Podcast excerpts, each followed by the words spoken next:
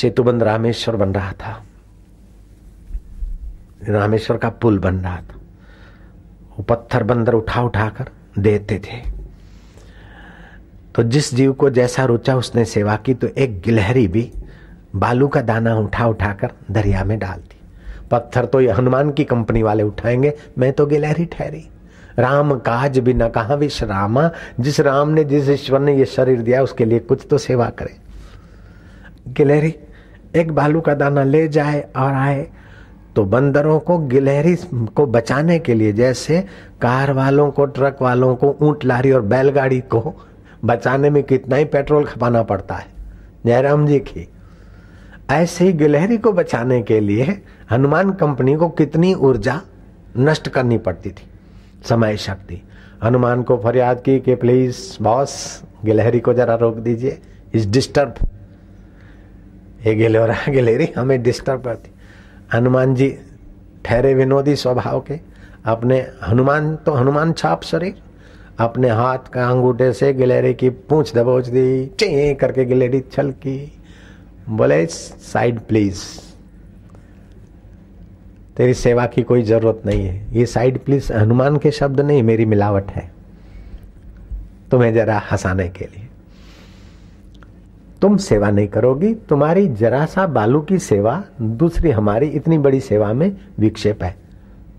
बोले, अब क्या करें? प्रभु ने जैसा शरीर दिया, मैं तो सेवा करूँगी। बोले, नहीं, चले जाओ। पूछ दबाई थी, अब वो तो दबी हुई गिलहरी, क्या करे? भागी राम जी के पास और फरियाद की, राम जी ने बोला अच्छा तो तुम ही बताओ कि हनुमान को क्या सजा दूँ? बोले पूछ वाले प्राणी को पूछ दबाते तो कैसी पीड़ा होती है? हनुमान जी को अनुभव नहीं। हनुमान जी को बुलाए और आप अपने पैर से हनुमान जी के पूछ पर दबाव डाले तो हनुमान जी भी चै बोले। चलो ऐसी सजा देते हैं। हनुमान को बुलाया गया। गिलहरी, जा, इनको देंगे सजा। हनुमान, गिलहरी, बालू का दाना लेके जा रही थी और तुमने उसकी सेवा बंद कर दी। ये सच्ची बात है कि हाँ सच्ची बात।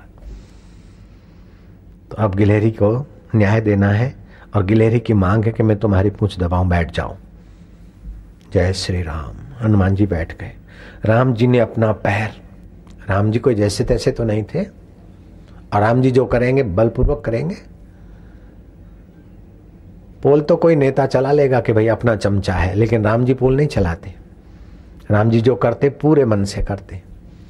बराबर दबाव डाला। दबाव तो आया, लेकिन हनुमान के मन में भाव आया कि राम जी का चरण और मेरे को स्पर्श मिल रहा है। भाव विभोर हो गए, दबाव की पीड़ा भूल गए और भाव समाधि लग गई। तो भाव सुख में दबाव के दुख को दबाने की ताकत है।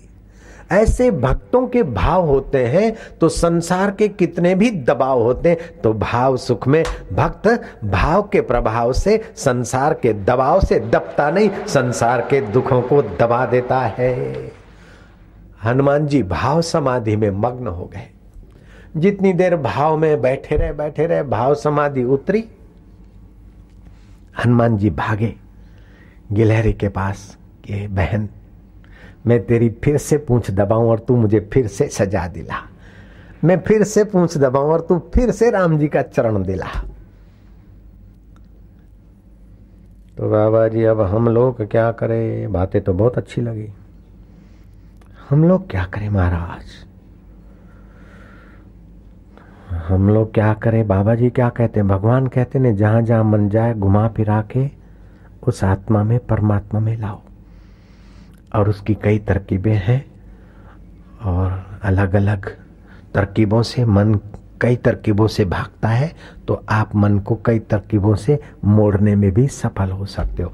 और एक दो बार उसको थोड़ा सा सुख, सात्विक सुख की थोड़ी झलक देने वाले संतों की महफिल में, ध्यान योग शिविर में ले जाते हो तो जैसे दारू वाला, दारू की आदत में लग जाता है, पान मसाले में लग जाता है, समझते हुए भी हानि करता है। ऐसे भक्त को जब भगवत सुख, आत्यंतिक सुख की झलकें मिलती है तो फिर बार बार मन बार बार उधर आते आते फिर स्थिति पा लेता है और कल्याण हो जाता है।